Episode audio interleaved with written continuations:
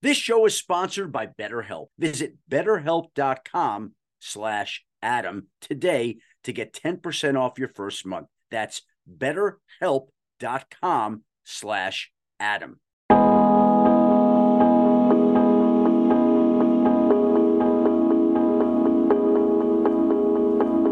Welcome back to the Adam Schefter podcast, divisional round style. Lot of great matchups this upcoming weekend. Texans at the Ravens, 4:30 Eastern Saturday, ABC, ESPN, followed by the Packers at 49ers at 8 p.m. on Fox. Before we get to Sunday, with the Buccaneers at the Lions at 3 p.m. on NBC, and the Chiefs at the Bills, 6:30 Eastern on CBS, which will wrap up the divisional playoff weekend.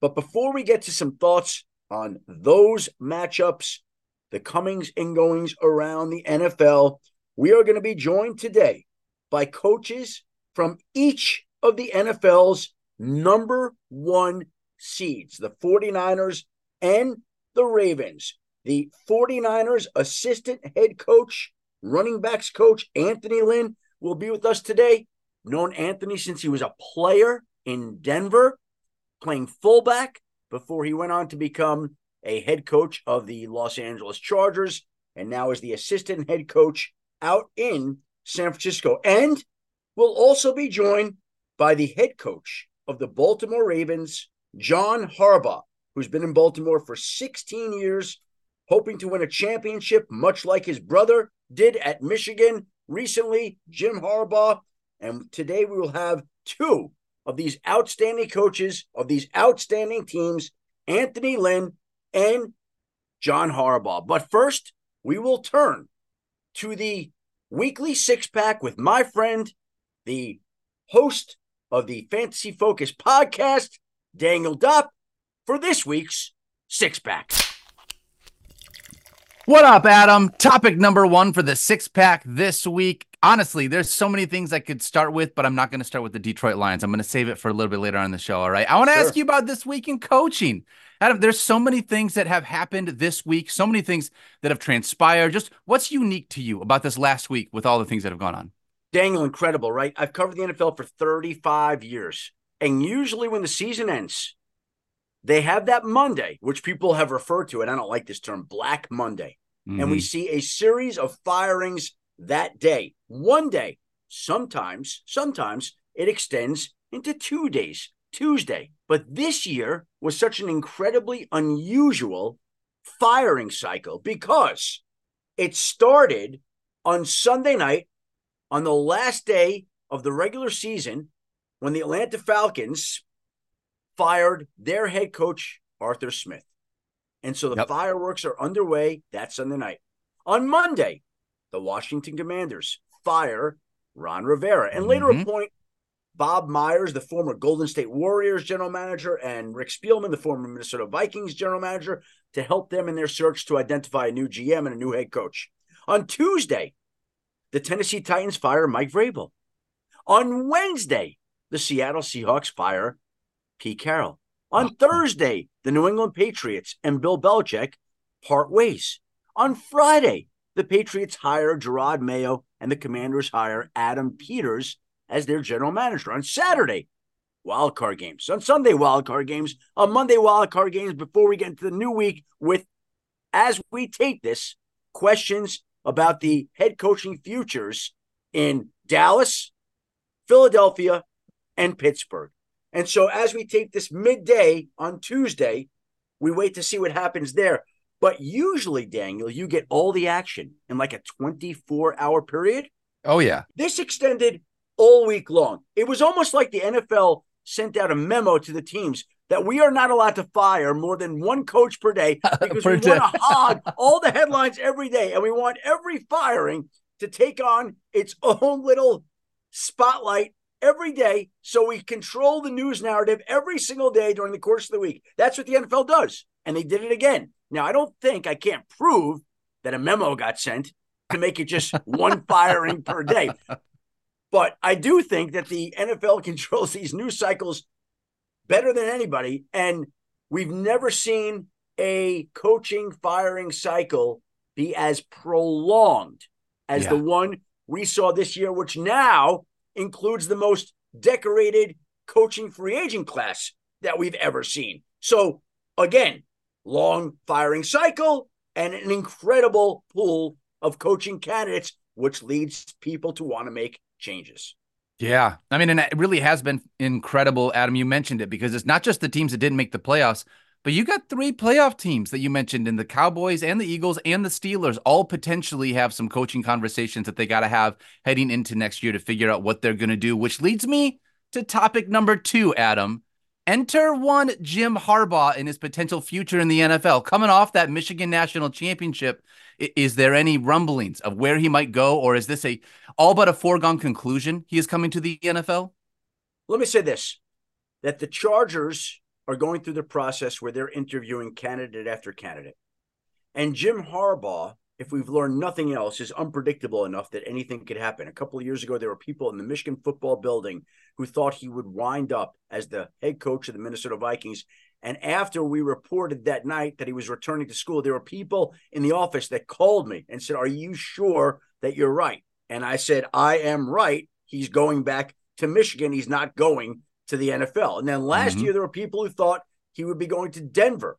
The Broncos had an offer on the table at one point. The two sides couldn't figure it out. He went back to Michigan again, saying all that, saying that anything can happen. I do think that this is tracking to where the Chargers are going to make a serious attempt to hire Jim Harbaugh. That's my belief. That's my conviction. That's my instincts. I think they're going to do everything they can to get a deal done with Jim Harbaugh. And I think the timing couldn't be any better from his standpoint, where he has won a national championship at Michigan. He's done everything he needs to do. We got the NCAA at some point coming after him. Who cares? Whatever. We've got a lot of players from a great class leaving to go to the NFL mm-hmm. draft. We've got the money for NFL head coaches being better and greater than ever before. It's all, all the elements are in place yeah. for him to leave. Now, whether he actually does or doesn't still is up to him because he does love Ann Arbor. But to me, this is trending in a way where I think he's going to wind up going to the NFL. I think the Chargers are going to make the biggest push. And if you're asking me, that is the most likely landing spot today. Though, if we've learned anything with Jim Harbaugh, things are always subject to change, Daniel. That is very fair. That is very fair, Adam. I would love it if he goes to the Charger. I think that's one of those situations where you've got that quarterback already built in, right? Every team is looking for that signal caller, the face of their franchise. So for him to come in and be able to get that guy, I think would be fantastic for him as a young coach. And you know what the Chargers would be getting? Let me say this, if I could tease this. We have John Harbaugh, the Ravens head coach, coming up talking about the single biggest attribute that his brother would have if he were to go to the NFL. And his comments to me were really intriguing. Ooh, love it. Love it. All right, let's move on. Topic number three Adam Schefter talking about the quarterback position, obviously, with Justin Herbert. He has been one of the futures of the NFL for a long time, but it's not just him anymore. We got a rookie in CJ Stroud that looks incredible. Mm. You got a guy that nobody believed in at the beginning of this year in Jordan Love. Yeah. And that includes a lot of us had these trepidations going into what is Jordan Love going to look like? What is what do you feel like the future of the NFL looks like with these new quarterbacks that are coming in and showing us what they can do? Daniel, we have seen the future, and it is CJ Stroud and Jordan Love. Man, oh man, can those guys play? And man, oh man, do those organizations look set up for success for years to come? The Green hmm. Bay Packers are spoiled at quarterback. They've had three and a half decades of Hall of Fame quarterback play. And I'm not telling you that Jordan Love is going to the Hall of Fame, but he's looked like a Hall of Fame type quarterback over the past dozen or so games. Now, he struggled early on, but he's really rebounded and he has shown yeah. what kind of quarterback he can be. And the Packers really are making noise. And they're so they're young gonna, too, Adam. They're so young. The youngest team, youngest team ever to win a playoff game on average. Yeah. Ever. Ugh. And there are bright days ahead in Green Bay. Now, CJ Stroud, I was talking in Bristol on Saturday as we were watching the game, and I was sitting with Tedy Bruschi and Rex Ryan and Alex Smith, and we were talking about how many quarterbacks in the game, if we could pick anybody, we would take today ahead of CJ Stroud. The list belongs on one hand. One hand. Wow. wow. Patrick Mahomes, you take ahead of him, probably. Yeah. Josh Allen, you probably take ahead of him. Yep. Maybe Joe Burrow, maybe Jalen Hurts. Who else are we talking about here? I'm, Lamar Jackson, maybe. Lamar Jackson. Lamar yep. Jackson, maybe. Okay, by the way, we've got five candidates. I don't know that I'd take either Burrow or or Herbert. Herbert. Um, look, nah. here's the deal. Here's the deal. CJ Stroud is a top five quarterback right now. Top five quarterback. We'll see who he comes in up against. Everybody can make their argument for whoever they want. Fact of the matter is, the Texans last year won their final regular season game in Indianapolis. And everybody was ripping Lovie Smith, and they fired Lovie Smith. And that was maybe Lovie Smith's greatest contribution to the franchise ever. That's right. Leading That's right. that team to the victory, knocking them back to number two, costing the Texans the quarterback that I believe they really wanted to take, Bryce Young. Carolina trades up to get Bryce Young. Bryce Young could be a good quarterback still. We like Bryce Young, but CJ Stroud looks oh, like man. a man, looks like the man. And they are set for years to come. And the future of the NFL is CJ Stroud and Jordan Love right now. Unreal. Unreal. It's been so much fun to be able to watch them. By the way, Adam, nobody else cares about this, but in my dynasty fantasy football league with Matthew Berry and Field Yates and Mike Clay, my two starting quarterbacks are Jordan Love and CJ Stroud. Well, the so future of fantasy football is Daniel Dopp. That's right. That's right. Feeling good about it. All right. Topic number four. Speaking of young quarterbacks, we got a bunch of really good ones coming out in this draft too, Adam. You got obviously Caleb, Caleb Williams, excuse me, who was going to come out. He declared for the NFL draft. I want to know what this means for Chicago because they obviously already have Justin Fields. They're holding that number one pick. They got a big decision yeah. they got to make. Well, you know, there are a lot of people that wondered whether Caleb Williams would come back or whether he could be tempted to go back to USC for all the NIL money, $15 million mm-hmm. next year. But he made the decision officially Monday to come out. And I still believe and expect that the Chicago Bears, my guess would be that they take him at number one and then they move on from Justin Fields. Now, Justin Fields to me is worth a first round draft pick. You move him somewhere else, they would have the number one pick, the number eight pick, and whatever pick they get back for Justin Fields, which I think they get back a one for him. But to me, as well as he's shown, I still think that they're going to opt to build around a young quarterback. Caleb Williams comes out, and we're going to hear Field Yates talk about this a little bit, but a lot of people love, love Drake Maye, and a lot of people love Jayden Daniels. And I think when all is said and done, I'm not going to be surprised if the very first three picks in the NFL draft are all quarterbacks. Caleb Williams, one, either one of those guys at two, the other at three. It will not be a surprise to see them go in either slot, but we're looking at three quarterbacks going one, two, three in the draft right now. We're months and weeks out. I still think that's the case, but the fact that Caleb Williams officially turned pro on Monday was a huge win for the Chicago Bears, who hold the number one pick, courtesy of the Carolina Panthers. By the way, a Bears team that absolutely crushed it down the stretch. They played yeah, really well second half of the year. They really and did. they have a lot of assets and a lot of cap room, and they're yep. going to be loaded to bear and so well. CJ Stroud and Jordan Love may be the future at quarterback. Well, the Bears have a real future at the other positions as well. Yes, they do. Yes, they do. All right. Topic number five, Adam Schefter. Let's talk about Patrick Mahomes. In the fourth coldest game in NFL history, Patrick Mahomes leads his team to a playoff win over the Miami Dolphins. Just talk to me about the greatness that is Patrick Mahomes. Well, it's unbelievable because here we are at this stage of his career. He's played 15 career playoff games, Daniel. 15. That's crazy. That's crazy. All, all of them have been at home. He's never played a playoff game on the road throughout the course of his entire NFL career wow. until this week when the Chiefs play in Buffalo on Sunday.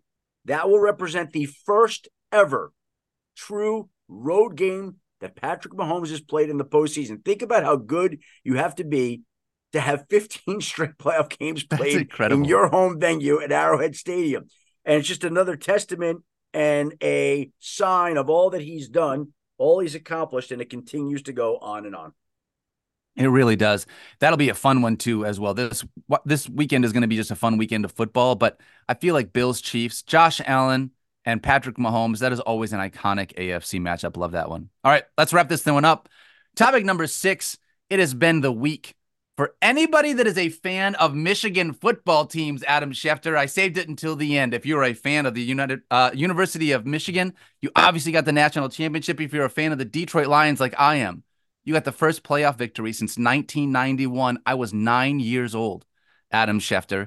I just got to watch this last game with my mom and my dad. Got to finally watch after being 41 years old, my first playoff win with my parents as a fan of the Detroit Lions just amazing. That's all I want to say. Just amazing. You really did not remember what it would be like for your football franchise to win a playoff game, correct? Oh, no. No way. No way. And so, what did it feel like to you? It was incredible.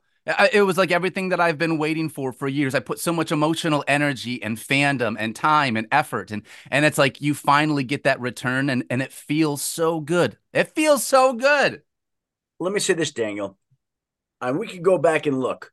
But I think you would be hard pressed to find another week in the history of Michigan sports that has been more joyful, celebratory, more exhilarating than oh, this oh, yeah. past week in the state of Michigan. On January 8th, 2024, Michigan ends its 27 year drought of winning national championships, beating Washington in the game that I was fortunate enough to be able to take both of my children to.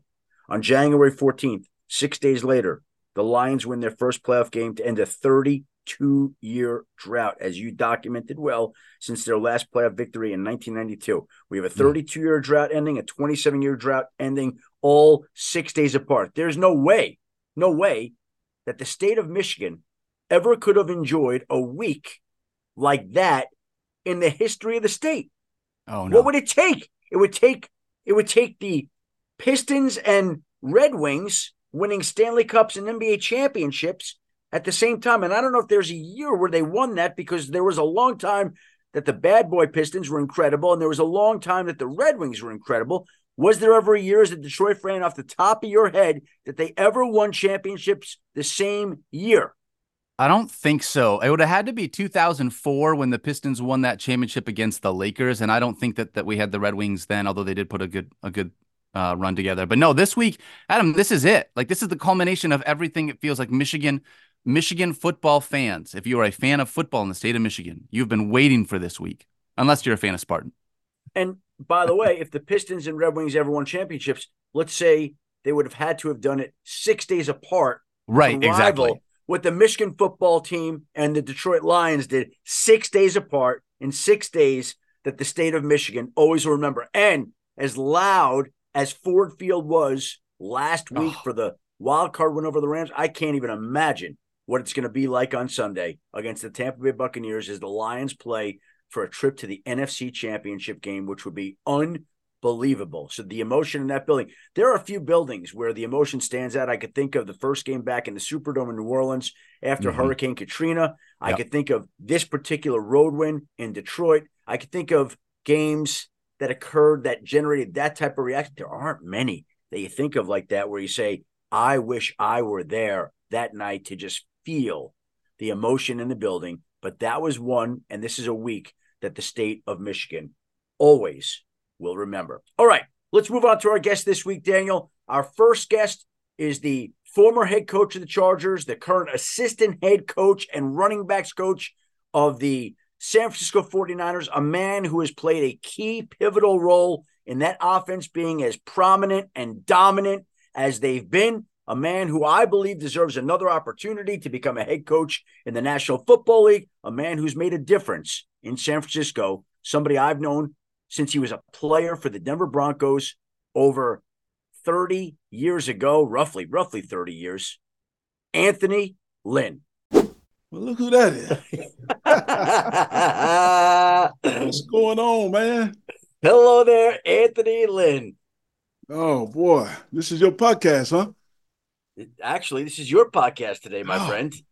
Yeah, I've heard a lot about it. You know, I just never been invited on it. All you had to do is ask. right? It doesn't take much, Anthony Lynn, to get on the oh. Adam Schefter podcast. Oh, you know. How you doing? Doing good, doing good. Just had a good practice, you know, and uh, Kyle gonna give us a couple of days off, and then we'll come back and go to work, man. We're taping this on Friday as you head into your bye weekend. It's going to run on Tuesday next week. So just tell me about how you feel going into the divisional playoff round. I'll tell you what, we're, getting healthy, and uh, you know that's why we work so hard uh, to get the bye week and get into playoffs. Is if we, if we need this week to get healthy, we have it, and uh, I feel really good about our football team when we're healthy and ready to go, man. So uh, we practiced yesterday, we practiced today, and had some good practices. You know, it just looked like iron sharpening iron, and uh, it looks good.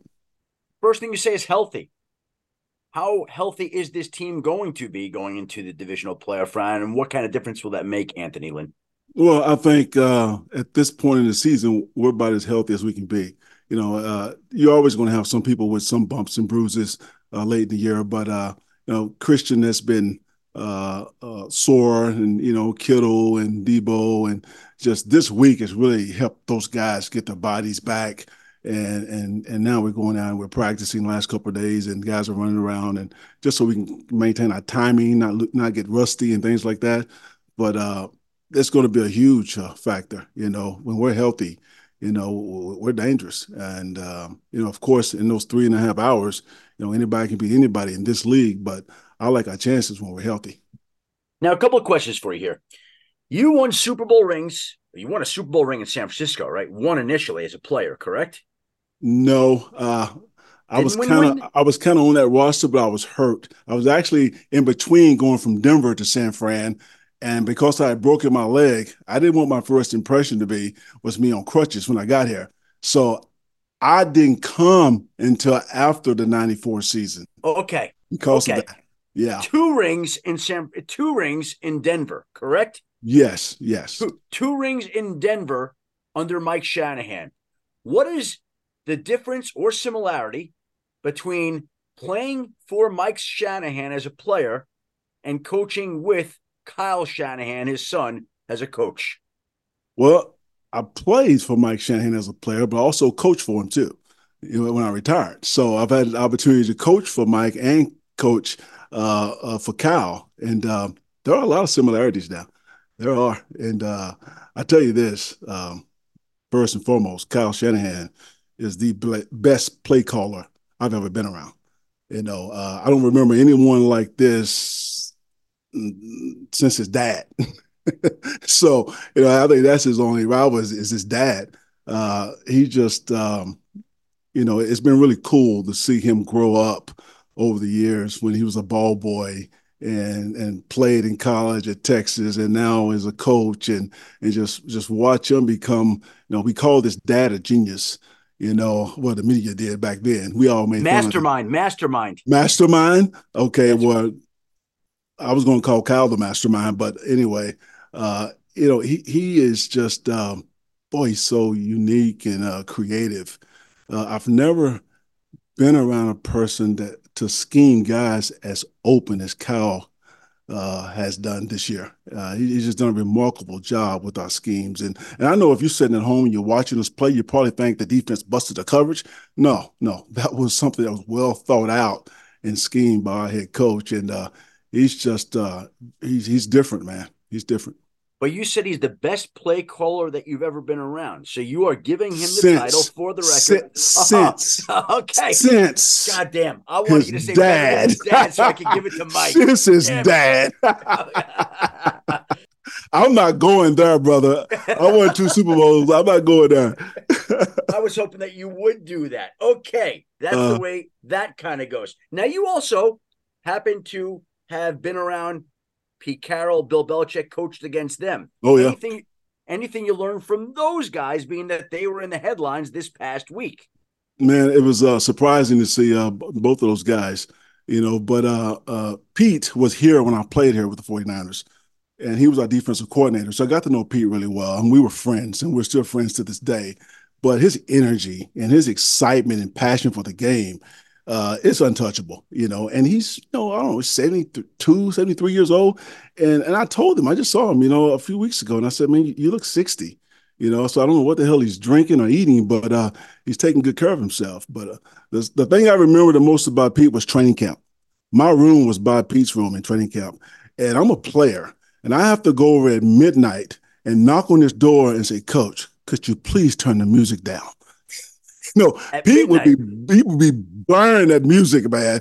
And, and if he wasn't if he wasn't listening to music, he was playing the guitar or something. You know, it was always something with Pete. He had just a lot of energy, but the guys play so hard for him because that passion and that energy, you know, you saw it play out on the football field. And you know, and, and to this day, when I think of turnovers, you know, as a as a as an offensive coach, you're always thinking about ways to protect the football. You know, I can't help to think but to think about Pete Carroll because I would say Tony Dungy and uh, Pete Carroll are the two coaches that really sparked that that whole uh, uh, turnover takeaway giveaway ratio. You know, they they started preaching that, they started practicing that, and now everyone is doing it because that's that's when that's how you win and lose in this league is turning the ball over and keeping the ball. So uh, I, I, you know give Pete a lot of credit for that, but uh, Coach Belichick.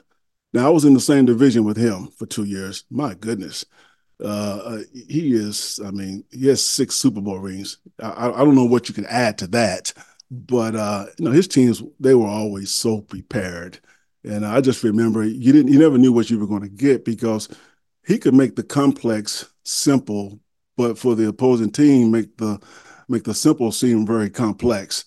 And and so we'd always have to make in-game adjustments, you know, with him because you know, and I would sit there as a coach and think, how, does he do this this week and this that week.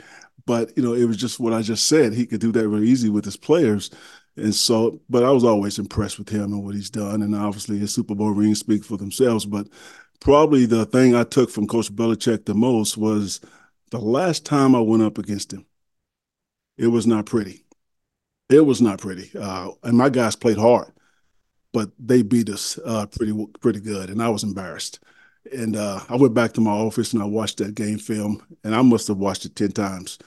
And uh, if there was any way they could attack our team, they did. I mean, it was so the execution of that game was so flawless by them. We got our coach, we got our executed. I mean, everything. And uh, I was just uh, really upset after that. And I said to my coaching staff and I said to my team, we would never look like that again and uh, we won our last four games. You know, we had four games left. We won all four, but uh, it, it, just reminded me that execution is really in the details. And Coach Belichick, Coach Belichick teams were always very detailed. I bring up Pete Carroll and I bring up Bill Belichick because they both started out in head coaching jobs.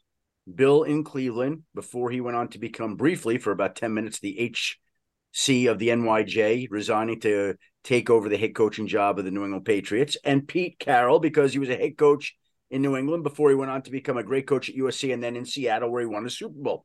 You have been a head coach, interim head coach in Buffalo, full time head coach. Wait a minute. In Buffalo, I don't count that. okay. I was told on Friday okay, a game. Yeah, uh, yeah, uh, you were you were a coach for an interim coach for a couple of days in a game. Okay, okay, okay. The head coaching job in Los Angeles with the Chargers. I'm just wondering if you look at Bill Belichick and Pete Carroll, and if in an indirect way they provide any motivation if you were able to get another chance as a head coach. Oh, without a doubt, without a doubt. And, and, and I talked to Pete uh, you know, every now and then, and, and, we talk about we've talked about this. Um, you know, it took me about a year to take a to be removed from being a head coach before I could start seeing the things I could have done differently. You know, uh, one of the things I wanted to do right away was change that culture, and, and I thought we did that uh, right away when I got there. You know, we won the first year. We had to tied uh, for the best record in AFC. The second year, lost to Coach Belichick in the second round of playoffs. And then, you know, we we had two losing seasons and we kind of fell off. I did not sustain it. And I just feel like um, uh, number one, I feel like there was a uh, technology and a paradigm shift taking place in National Football League that I didn't uh, see. You know, uh, this analytics and uh, this information with uh, player loads and things like that I did not use that. I did not have an analytics department. I did not have a game management department in LA. And uh, if I was a head coach today, I would demand all of those things because I think you have to have those to win. You know, those are competitive advantages. but uh, I missed the boat on that. I remember in a press conference, someone was asking me about it, and I said, "Well, you I used my my experience, I used my gut, and I think from that moment on, I was labeled as a throwback coach when I'm really an analytical guy. You know, I want all the information in front of me that I can to make the right decision, but I, I underestimated that grossly, and uh, and just the player loads, you know, the the work that we put on our players, that technology, that information, because we had issues there with the injuries uh, all the time, and uh, but here in San Francisco, you know, I've learned by just watching our staff. There are days I want to go, man, and Cal said, "No, we're, we're holding them back. We're holding them back."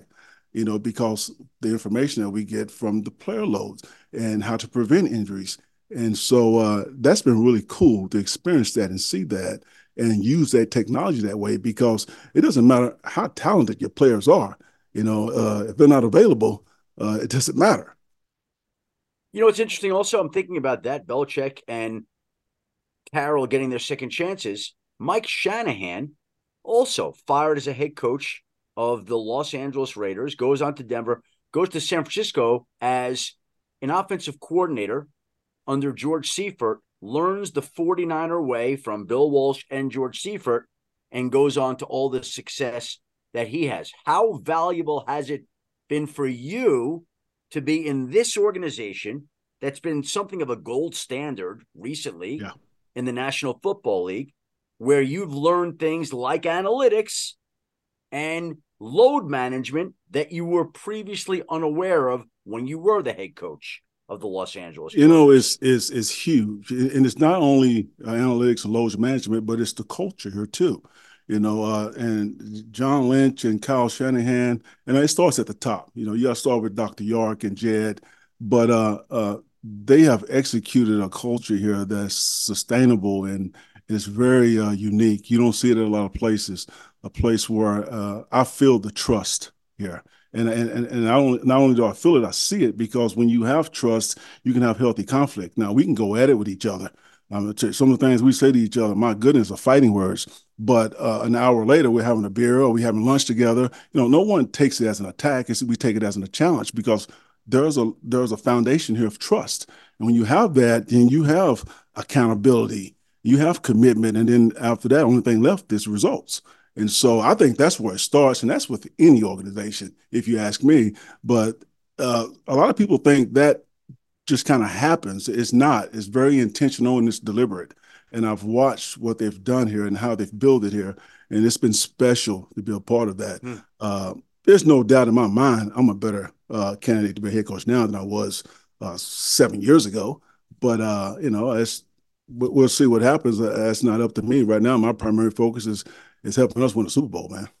We talk about that organization being a gold standard, producing all the great people that it has year after year, pumping out head coaching candidates, general manager candidates. To me, you belong on the list. But today, as we tape this, the Washington Commanders named the 49ers assistant general manager, Adam Peters, their general manager. Tell me what you've seen and learned and observed from Adam Peters and how you think he will fare as a general manager of the Commanders? Adam, first of all, I just got off the practice film. Okay. How do you know this before I know it and I'm in the building? I got to go tell Adam, congratulations, man. You didn't even know. I did not know. That's that's great. That's great. now, what what was your question? I don't even remember what your question. the que- the question will be, what kind of general manager Adam Peters will be for the Washington Commanders? Oh, he's great. He's great. You know, Adam and I had this talk last off season uh, when I was had an opportunity to go work with the Washington Commanders. I was going to meet with Ron, and uh, he had an opportunity to go somewhere, and and we both decided we was going to stay here, and we talked about that. Our reasons why we were going to stay here because you can't take this for granted. You don't have this everywhere in the National Football League, and uh, uh you know, so we both have similar philosophies just from being here and similar thoughts and and if he goes there and they give him the resources that he has, that we had here, you know, he's going to do a hell of a job. He, he's uh, number one, he can connect with the players. He's hell of an evaluator, but uh, people skills, you know, uh, uh, are very good. You know, Spike Dykes told me a long time ago, Adam. You know, he said, "You're going to go run off the NFL. You're going to learn a lot of football, son." He goes in, but let me tell you something. Football is a relationship business. He said, "Don't you ever forget that."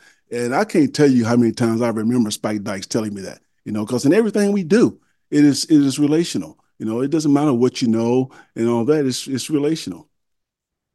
Well, when we get done with this podcast, you can go congratulate Adam Peters on becoming the general. I can't wait. I can't wait. and, and there are two other relationships I want to ask you about before I let you go. Mm-hmm. Your relationship with the McCaffrey family, being that you played oh. with Ed McCaffrey in Denver and now coach his son Christian McCaffrey in San Francisco. Who's the better player there? I know, I know you weren't ready to give it up to Kyle over Mike. What about how McCaffrey's compare there, Anthony? I'm not going. I'm not. Hey, I know Christian is a superstar, but I'm not going to sell Dad short either. Okay, because I said this in my press conference. First of all, I can't believe when I retired, I even had a press conference, but uh, I did. And they asked me what player did I admire the most in my eight years, and I said Ed McCaffrey. And and I and I said, and everyone kind of looked at me like you played with all these Hall of Famers, but you said Ed McCaffrey. You know, it was my rookie year with the New York Giants. Ed was there, and uh, so I've been with Ed from day one, and I've seen, uh, I, saw Ed grow and develop, and and the things that he did to uh, accomplish the things that he ended up accomplishing at the end was uh, was incredible to me because, you know, he was he was he was an average NFL player that turned into an all pro wide receiver. And he wielded himself to do that by doing all the right things, studying, uh, proper nutrition, and just working his tail off. And uh, I see that in Christian right now. You know, he's he's fanatic about his cuts and, and, and every move that he make and his treatment, taking care of his body. You know, he's just so professional. And it just reminds me of Ed. But uh, he probably got all his talent from his mama. She was one of the best athletes no at Stanford. So I, I got to give it up for Lisa. no doubt. Let's credit Lisa McCaffrey and not Ed for all that. Absolutely. Absolutely. I agree with that. And the but, but don't sell but don't sell Ed short though. I would never sell Ed short. Ed was yeah. unbelievable. Ed unbelievable. was unbelievable. He was tremendous. And the other relationship I want to ask you about is the relationship you have with somebody who's regarded as a future head coach in the National Football League, somebody who is highly regarded in NFL circles, but is now in the college world, somebody that is one of the great, bright young minds of the game, and that would be your son, the defensive coordinator at USC, D'Anton Lynn. What do well, we think of his future prospects, whether he's in the college game or the National Football League? Well, you just you just threw threw me under the bus and just pushed him up to the top. you know, it, has been cool to, to see uh, the success that he's had on the field and off the field because he's a hard worker. You know, he started as an intern in the scouting department, and uh, you know, he worked his tail off. And I was, uh, I was so happy for him back then, and now to see that it's it's paying off, uh, it's been pretty cool to watch. You know, but he's sharp kid. You know, he he'll make his own way, but uh, I, told him the other day, I said, You're now really in the coaching family because his son uh, will be one January 16th. Your okay? grandson. My grandson, uh, Anthony Raylene III. And that boy has been a Raven, a Bruin, and a Trojan in one year, Adam. One year. I said, Welcome to the coaching family, son. now, I will say, as much as people think of uh-huh. D'Anton and his future, I still think that Anthony Lynn should be a head coach again before D'Anton Lynn. I, I appreciate that. I appreciate that very much. hey, I want to thank you for the time today. I wish you luck in the divisional playoff round. I appreciate you now and always, and we'll wish you the very best. Go congratulate Adam Peters. I'm on my way. Thank you, buddy. Bye bye. There is the 49ers assistant head coach, running backs coach, Anthony Lynn. And it's hard to listen to him and wonder why he hasn't gotten a head coaching interview yet during this cycle. To me, there are teams missing out. He's worthy of that interview. And you can see the way that he has approached this, grown from this, learned from this, and been around that program now out in San Francisco that to me make him a valuable candidate. Two guys drove to work. Neither guy wore a seatbelt. One guy got a ticket. One guy didn't. The same two guys drove home. One guy wore his seatbelt, one guy didn't. One guy made it home. The guy not wearing his seatbelt didn't. Don't risk it. Click it or ticket. Paid for by NHTSA. This show is sponsored by BetterHelp. We all carry around different stressors. I do, you do, we all do, big, small. And when we keep them bottled up, as I sometimes have had happen in the past, it can start to affect us negatively. Therapy is a safe space to get things off your chest and to figure out how to work through whatever's weighing you down. It's helpful for learning positive coping skills and how to set boundaries. It empowers you to be the best version of yourself. It isn't just for those who've experienced major trauma.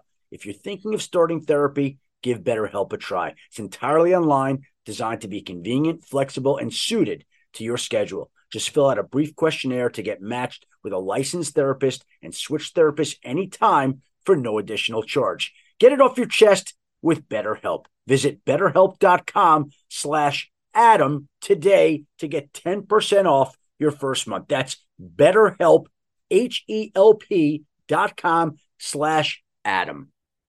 When you need mealtime inspiration, it's worth shopping Kroger, where you'll find over 30,000 mouthwatering choices that excite your inner foodie. And no matter what tasty choice you make, you'll enjoy our everyday low prices, plus extra ways to save, like digital coupons worth over $600 each week. You can also save up to $1 off per gallon at the pump with fuel points. More savings and more inspiring flavors make shopping Kroger worth it every time. Kroger, fresh for everyone. Fuel restrictions apply.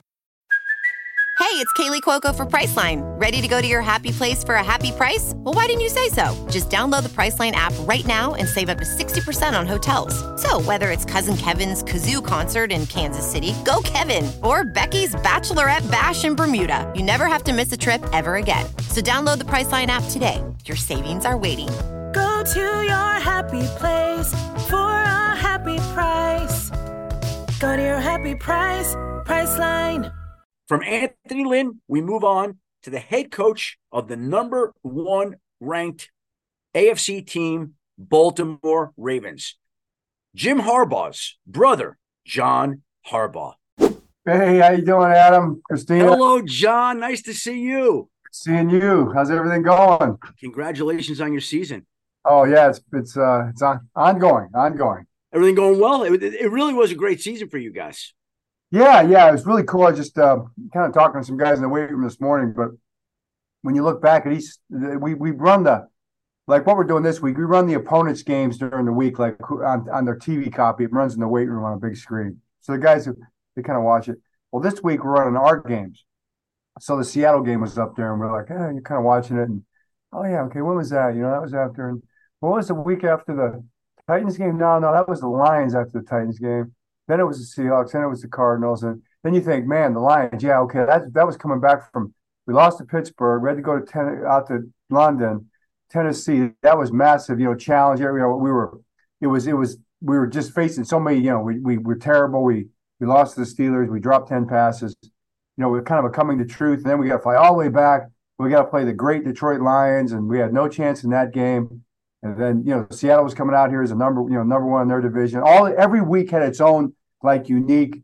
Every every team we played was on on the top, you know, riding high, or they, you know, they uh, they had everything to play for, or they were fighting for their lives, or whatever it might be. And our guys rose every one of those occasions. So we kind of got forged, and, and guys were, you know, the team responded all year, which was good. You know, it was it was kind of that kind of a season. Well, and now you have another challenge, and we're taping this before you know your opponent, so we'll see who it is. But whoever it's going to be, we know it's going to be another challenge of some sort, right? No matter right. who it is. But I want to go back to the events of this past week because we see Pete Carroll no longer as the head coach in Seattle. We see right. Bill Belichick no longer as the head coach in New England. And we see, as we tape this, the two longest tenured head coaches in the National Football League with their respective teams are now Mike Tomlin at 17 years in Pittsburgh and John Harbaugh at 16 years in Baltimore. When I say that to you, what goes through your mind, John? Well, I, I see pictures of 10, 12, 15 years ago, and what goes through my mind is, wow, man, look how much we age in 10 years. And Mike, Mike's got to admit the same thing. He didn't look the same as he did 10 years ago. Either. so uh, that's that's a crazy deal, man. It's uh, but you know, it's we just played him. I have so much respect for Mike Tomlin for the way he coaches, the way he runs his team, the the leader that he is. And you have to. We played him so many times in so many tough battles. Uh, you know, kind of from an opponent's perspective, that respect is earned. So, good, good person, good family man, great coach. But uh, yeah, it's kind of mind boggling, no doubt. You, you talk about how challenging this job is and how much it ages you. And I always remember when I was out in Denver starting my reporting career back in 1990, I remember Dan Reeves getting fired. And I keep coming back to this particular incident. And I remember seeing the pictures of Dan when he was hired ah. and the pictures of Dan when he was fired 13, 14 years later. And I could not believe the difference in how much the job ages you. I don't know if there's another job outside being the president of the United States that ages a man as much as being a head coach in the National Football League. So, congratulations to you on 16 years. Do you agree with that assessment and the stresses that come along with the job? I'm not sure how to respond to that. Should I say thanks? Uh, I mean, I'm not sure exactly what. what, what but you look good, John. That. You still look good. Oh yeah, sure. I saw uh, one. Someone sent me a picture from um, my first year in Philly. Jim was actually playing for the Ravens. It was the first preseason game we played him as my first year as a special teams coach, 1998. And uh, honestly, Jim looks great, but he's in his helmet and everything. The security guard, Butchie, little Butchie uh, for Phillies in there. And then I'm in there. And, and like the guy said, you look like you're 18 years old. And I was 35. You know, it's like, man, comparatively, it does. It's like, I it was it was it blew my mind a little bit. It made me, you know, you realize, like as Bob Seger said, turn the page, man. The pages turn really fast, and they just they you as you get older, they just race through them. I tell the guys that every single day, man. Let's make the most of every single day. Understand that yesterday's a memory, tomorrow's a hope. Today is our reality. Today is where you live. Every you got to live every minute today. I think our guys really have embraced that, Adam. Really, they have. We had a great practice. You know, last week we practiced without a game, and our guys did a great job with that every single practice. And now we're getting ready for our challenge. What has most impressed you about this team, John? Just that this team is about being locked in uh, being uh, locked into the moment. Every single week this year, we've had challenges every week. It, our schedule's been tough. Every team we've played has been either on, on a roll or they've been fighting for their lives and had everything to play for. We never had a situation where that wasn't the case. And our guys rose to the occasion so many times in the face of that. And I think it forges you, makes you tough because they kept it simple. They kept it about the task at hand. They really are a family. We have really do have a football family here. They care about one another. They celebrate each other's successes. They want to be a part of each other's successes. Uh, they're there for each other's failures. Uh, they just they're fun to be around, and they lock in on football. Lamar drives that. Roquan drives that. Roquan uh, uh, drives that. Marlon drives it. Our leaders drive it. You know, and it's a player-driven team that way. And when you have that as a coach, you know, you might say it over time. It's like your kids. All of a sudden, your kids start saying it the way you say it, and you go, "Oh, I think man, I think maybe they were listening, maybe they were paying attention. but it's really their thing. It's got to be the, the, players are the ones that win games. They're the ones that play. They're the ones that have to make the plays. It's a it, stand on the sideline, Adam. You know this. You watch the game, and you stand there, and you just can't believe how fast they are, how big they are, how hard they play, oh. how talented they are. It's it just blows your mind. And uh, to see our guys, that's what I love. I love the way they play the game. It, it, do you see any similarities with this team and the one that won the Super Bowl for you? Yeah, I mean, there's a lot of similarities in terms of the principles of it. They they do they get that great leadership on that past team. You know who those guys were. Great leadership on this team. Attention to detail, work ethic, but it's a lot different of a team too. I mean, that team was more on a roller coaster throughout the course of the season. Hmm. Started off hot, had some some real some down moments, and was able to kind of fight through that and pull themselves back up and uh, and and get hot at the end and play great. But this team, I'd say, has been more steady. This team has been more on a, a steady rise, building every single week, improving every single week. No drag, nothing pulling us back. Everybody's attitude's been great. Everybody's been on point. I've never been on a team that's been this drag free ever uh, as a coach. Wow, that's interesting. Drag free. You like that, huh? I do like that. What do you mean by that? Well, momentum. I mean, the ability to uh, to, to to to to chart as much as you can a straight path. Understand that we're going to go as fast as we can, as far as we can together, not turning to the right, distractions, signposts, yeah. not we're not sightseeing, no looking right, no looking left, straight ahead, you know, eyes on the road, going as fast as we can together, as as as, as together as we can, without having things that are slowing us down. You know, we don't need we don't need wheels falling off. We don't need uh, you know doors popping open or windows coming down. We're just going. I think that team has done that the best of any team I've been around. But you've had some injuries, some wheels that are dented and whatnot throughout yeah. the course of this season, and the and the and the car just keeps going on. Let me ask you this: Back in 2019, the Ravens were the number one seed. You had a buy, you lost in the divisional round right away. Is there anything that you take out of that experience that you apply to this season, John? I think the memory of it for sure. I mean, there's going to be the, the, the things that you don't want the self-imposed drag. You know, the thing that the obstacles that come in your way, the things that you got to battle and overcome, all the, all the all the obstacles in your way to the next horizon, uh, things that are are expected or the things that surprise you are the things that you try to deal with. So um, that thing in 2019 is one of those things that hopefully makes us better. There's not that many guys on the team, but there's enough guys that talk about it, kind of realize it. I think it's in the back of our mind. But this team's a separate entity. It's a different team. The guys that are here, like Lamar, is an example, uh, he's the same person, uh, but he he knows more than he. You know, if I, if I knew then what I know now, well, he knows that now. You know, and he's ready to go. You bring up Lamar, and we think back to last offseason, all the teams that could have and didn't make runs at him. He comes back. He's probably the favorite to win the MVP. When you think back to what's transpired with him over the last year and where you are now, what stands out to you, John? Well, that's it. I mean, just the story, the the uh, the incredible journey that he's been on, and we've all been on together, not knowing where it was going to go or how it was going to end up, but keeping focused on the idea that uh, God has a plan. He's a very he's a person of faith.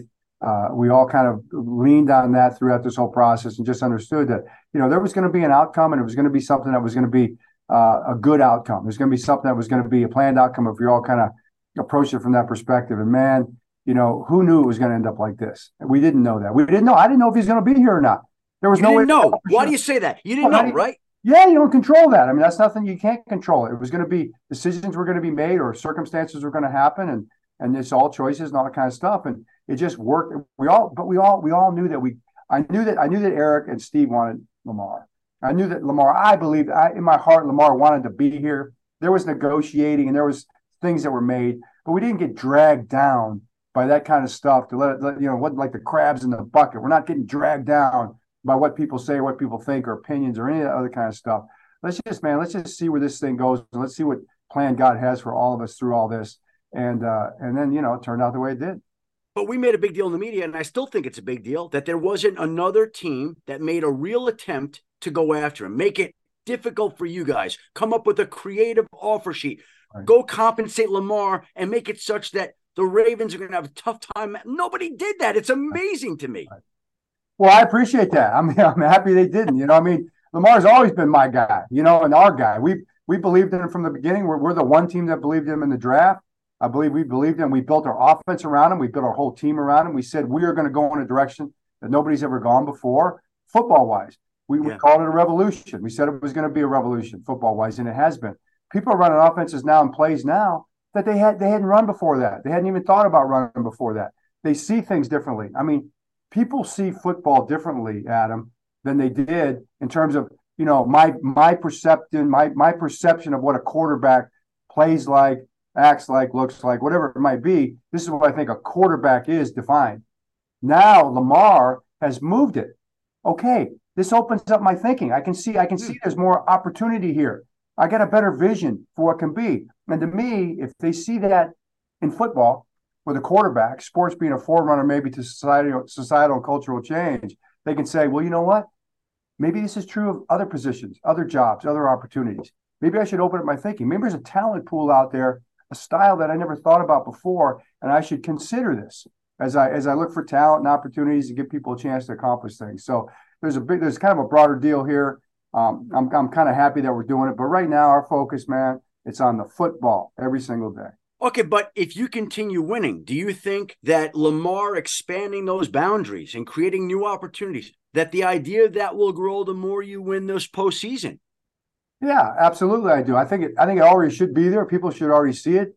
But the more success that, that we have, if we're able to accomplish that, uh, the more clear it's going to be.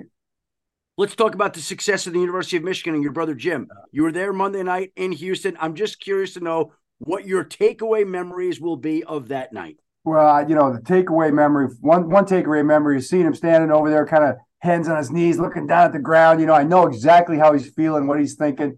Tense moment, you know, just just saying, I'm going for it. You know, so I ran over there and gave him a hug and kind of looked at me like, who is this dude? You know, and, and it was like, oh, John, hey, hey, how you doing, man? I don't even remember what we said exactly, but it was just, uh, it was just, it was one of those feelings, you know. Then the other feeling was, well, the tension throughout the course of the game as a fan, it's way worse than when you're in the middle of it because you have no control over it. You know, it's like biting your fingernails and plays get made and crowd goes crazy. But the, the other thing is at the end, you know, hugging my dad and mom, my wife, uh, and that sense of accomplishment and everybody's in tears. And then going down on the field and when the confetti came down and thinking, man, you know, wouldn't that be something if we could get this done too for our team, our team experiences? So you were thinking that at the end. Oh yeah. Oh yeah. You can't help it. You know, it's their guys are running around celebrating, coming over and even hugging us, you know, and and uh, and then saying, you know, I, I want this for my team too. And if you could get that for your team, that would make it. I know it's the year of the Ravens, but the year of the Harbaughs, and it would be an unforgettable chapter in what has been an incredible run for the Harbaugh family in football. That would be the ultimate, would it not? If you could get one at the same time that Jim got one, wow.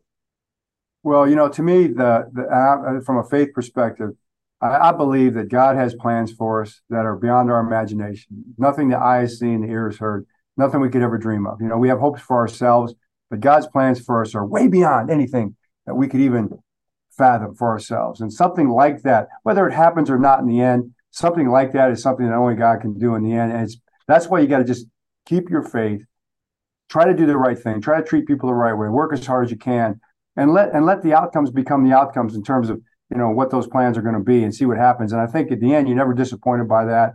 If something like that could happen, it would be incredibly and amazing, and it'd be beyond imagination of something we dreamed of two years ago or ten years ago, or or when we were little kids in our room. You know, we never would have thought of something like that. But whatever it is, man, whatever's in store, I'm looking forward to it. I'm hopeful. I'm excited. Can't wait to see what happens. And what kind of coach do you think? What would Jim bring to the NFL if he decides to make that decision to make the jump at this point in time? What kind of coach would a team be getting? Tell well, us. I mean, you know, it's the same coach that he's he's always been. You know, it's the same person he's always been since he was a kid. You know, he's a he's a he's a high character, uh, uh, high energy uh, believer. You know, he's a true believer in the things that that go into building a team. He's one of the best team builders. He may be the best team builder in football right now. Nobody builds a team better. I mean, he he knows how to put it together, top to bottom. He knows how to include people. He knows how to make them a part of it. He knows how to empower people. Uh, he's a great football coach. He believes in football. You know, he believes in playing football the right way, the fundamental way. And you've seen it, Adam, with every team he's ever coached. You know, he was that kind of a player. Then he goes to San Diego and he's that kind of a coach. Then he goes to Stanford. Then he goes to San Francisco. Now Michigan. You know, that's that's that's proof right there. It's not accidental that he keeps building these teams up the way that they are, right? Absolutely not. I mean, you can't fake that. You can't fake it. And that's one thing about Jim. He's true. He's real. He's he's he's definitely uh, true to himself. He's honest about everything. He's hundred percent honest about everything, and people see that. You know, that's how you build trust. I mean, you look at the team he's got. That's a team that's built on trust. They trust one another and they love one another. You can't fake your way to that. That has to be genuine, and that's who he is. And should you get to the Super Bowl, you're going to be able to get him a sideline pass to maybe one day where he could come over at the end of the game and you have a fourth down and you're kneeling over, leaning over, where he could come up and sneak up and give you a hug there as you're contemplating a big decision there, John? Dream come true, man. That would be a dream come true. Hey, I want to thank you very much for taking some time today. I truly appreciate it. The Harbaughs are a credit to football, and I appreciate the relationship that I've had with both Harbaugh brothers for as long as I've had. Thank you, Adam. And we feel the same way about you. Appreciate thank, it. Thank you, John. Hey, by the way, there Monday night brought my brought my uh, brought my daughter and son and to watch them. I was there in '89 when they won the national championship in basketball. Oh wow! And I was there on Monday night, and to watch my son and daughter carry on was unbelievable. And I sent a text to JJ McCarthy telling him like, "You understand? This is going to bring you. To, this is going to unite you with these guys forever. This is always a part of you. You're going to go back and remember this night and this season for years to." And he's like, I never thought about it like that. I'm like, oh yeah, this is forever, man. That is really true. I mean, that's something you guys you you. That's one thing about sports and something like that that it bonds people together, ties people together. You know, it's something to, to just connect people, right? It's I mean, it's got to be. It's around. It's popular. People love it for some reason. What is it? It's got to be something more than just a game, you know. And man, for you to have that with your kids, wow. Well, you you did. I mean, you you brought your wife, right? And you had your mom and dad. I was I was actually walking into the bathroom at the start of the game, and there was your dad and Tom Crean walking out. I gave them hugs, wished them luck. really, the bathroom? That's yeah. crazy. I love it. And you do it like the people, the people around you. You're high fiving them, you're hugging them. You know, it's, it's really cool. Oh, it was, it was, it was it, the whole thing. It was, and the weekend in Seattle in '89 for the basketball champ was was the greatest weekend of my life. And and and you know to give this to my kids to share this with them. My son graduated Michigan. My daughter's in ninth grade. She'd like to go to Michigan, but I couldn't believe how into it she was. It was you know it was just awesome. Anyway, thank you again. Thank you again, John. I appreciate you. Thank you, man. Always. Good luck with everything. And Thank hope you. to see hope to see you in Las Vegas. And last thing, my daughter's doing the sidelines for Nickelodeon in the game, so maybe she'll be assigned to the Ravens. In that she's the first Schefter to ever work an actual Super Bowl game. Well, if she wants it, she's got an interview with me. Tell her that. That'd be incredible. Thank you, John. I appreciate you, my I'll friend. Good luck next week. There is the head coach of the Baltimore Ravens, John Harbaugh. And that reminds me of a couple of stories here, Daniel. Uh-oh. Number one, I didn't get to share this in the podcast last week, and I should have. While we were in Houston at NRG Stadium with my son and daughter to watch Michigan play Washington, we were on the field before the game, and this gentleman came over to me and he said, My name is Tony Garcia. I cover Michigan football for the Detroit Free Press. I said, Nice to meet you, Tony. He said, I don't think you'll remember this, but 10 years ago, I was rather obnoxious to you on Twitter on draft night after a few of the Lions picks. And I don't know whether I had tipped the pick or made a comment that he didn't like. I don't remember, but he did because I blocked him. I blocked him on Twitter. And Daniel, my rule on Twitter is I only block people when they are offensive or out of line. You can say what you want. People are allowed to criticize. When it gets offensive, when it gets profane, when it gets over the top, blocked. Like I don't want that person in my life spewing unnecessary negativity. And so I would imagine back in the day, 10 years ago, Tony Garcia said something which he said he did that was not nice. Yeah. I blocked him and he said, For 10 years, I've been denied NFL news from you. Will you please do me the favor of unblocking me? And we opened up my phone. I said, Call yourself up on Twitter or X. He found his account and I allowed him to unblock himself from so my account. And he was grateful. and so ever since that national championship night, Tony Garcia has been getting NFL news updates. That's one of the fun things about this past week. The other one that I want to share with you that yeah. I thought was worth pointing out is when we are in these news cycles like this, where you know things are happening, mm-hmm. I have a fear, a fear of taking a shower and missing something. So last Tuesday, when I got back from the national championship game, after I had unblocked Tony Garcia on X, I was scared to get in the shower because I was worried that Bill Belichick and the Patriots might part ways that day. I was worried what might else happen. And that was the day, of course, that the Titans fired Mike Vrabel, which I hadn't showered. And yep. so later in the afternoon on Tuesday, I reached out to a couple people and a couple of stores I was waiting on. I'm like, are we expecting anything now? Like, is the coast clear? Can I please go shower? Can I take a shower? Like, Can I take a shower? and they said yes. And so when I do go in the shower, I take my phone and there the bathtub is like right in front of it. And there's a bath handle. So I put my phone up against the bath handle sure. so I could see if any texts come in that I need to see while I'm in the shower. My wife is like, just take the phone into the shower with you. And that way you see, I'm not taking the phone into the shower with me. But I thought it was worth pointing out some of the sacrifices that you have to make in this job. And that includes sometimes bypassing a shower for hours on end while you await NFL news because you're scared that it's going to happen while you're in the shower. I've had that happen now a half dozen times where something's come in while I've been in the shower and I walk out and it's been sitting on my phone for nine minutes and it may or may not already be out there in the social media space. So, Nine minutes is an eternity to you, right? So you got to wait to shower these days. You got to take quick showers. You can't shower the way you want. So to me, that was as interesting and as odd and as worthy of mentioning as unblocking Tony Garcia from the Detroit Free Press. These are the perils of covering the National Football League for a living. That's amazing. Oh my gosh, Adam, I can't even imagine. Honestly, like, th- have you showered like now? Have you finally No, showered today. since then? No, no, Not we're waiting on Philadelphia, Dallas, and Pittsburgh. It may be a few days here before I get to shower, Daniel. I don't know when I'll get to shower again. Not great for my marriage. You know, my wife wants to keep, keep clear of me, but that's the way Yeah. it goes sometimes. This is the price you have to pay. Anyway, we want to thank the assistant head coach of the 49ers, the great Anthony Lynn. We want to thank the head coach of the Baltimore Ravens, the great John Harbaugh. We want to thank Daniel Dopp for co-hosting and leading this six-pack conversation through another podcast. Also want to thank my great producers, Christina Buswell, Sarah Abbott, and Sean Bartley for putting together this podcast, as well as you, the listener, for tuning in to another Adam Schefter podcast. Please join us again next week when we will wrap up the divisional playoff round and look ahead to the conference championship games and which two teams might advance to the Super Bowl in Las Vegas. Until then, have a great week, everybody. Enjoy the games, be well, and stay safe. Two guys drove to work. Neither guy wore a seatbelt. One guy got a ticket. One guy didn't. The same two guys drove home. One guy wore his seatbelt.